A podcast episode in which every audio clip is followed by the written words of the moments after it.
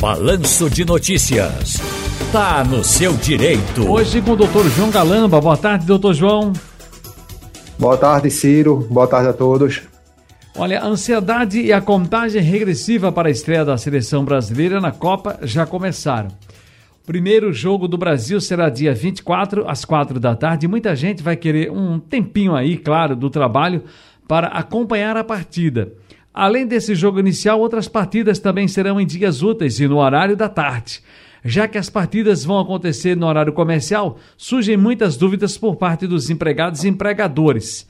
Como é que a empresa e os funcionários podem acordar, chegar a um acordo para que ninguém perca os jogos da Copa?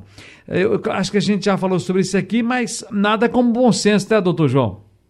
Nada como bom senso, exatamente, é, Ciro. O melhor caminho é que as empresas e funcionários possam conversar, né, sobre a, a, a disponibilidade de, de, liberar ou não aquela equipe. Então, mas pra, pra, pra, de um modo geral, não existe regra é, quanto à liberação desses funcionários nos dias de jogos.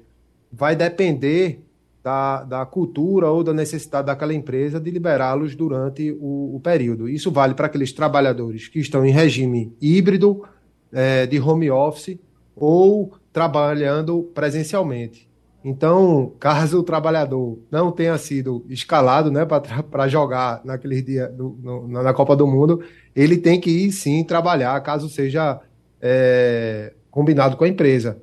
E se não for, se assim acontecer, ele está assim de, é, passível de, de ter seu dia de, de trabalho descontado, ser chamado a atenção, receber a advertência ou qualquer coisa do tipo. Então, uma das, a, é, uma das possibilidades aí que existem é os funcionários é, trabalharem, ou melhor, que forem dispensados naquele dia, compensarem em outros dias de, de, de trabalho, Ciro.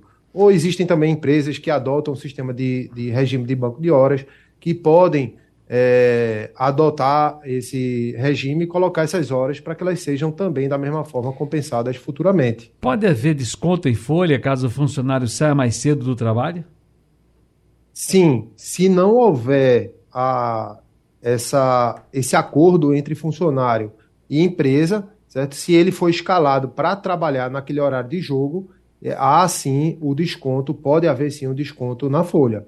Mas se ele não foi se isso aquilo foi acordado, certo? Ou, por exemplo, acontece isso, Ciro, da empresa não liberar aquele funcionário e disponibilizar uma televisão para que ele trabalhe no seu expediente de trabalho e no seu e no local da empresa. Nesse, nesse, nesse é, cenário, o trabalhador ele conta como dia de trabalho. Então ele não pode haver compensação porque ele estava no, no, no seu local de trabalho e estava assistindo o jogo, mas estava trabalhando certo? Então, se houver essa situação, ele não pode nem, ter, nem ser exigido que compense, nem ter o seu dia de, de desconto de salário.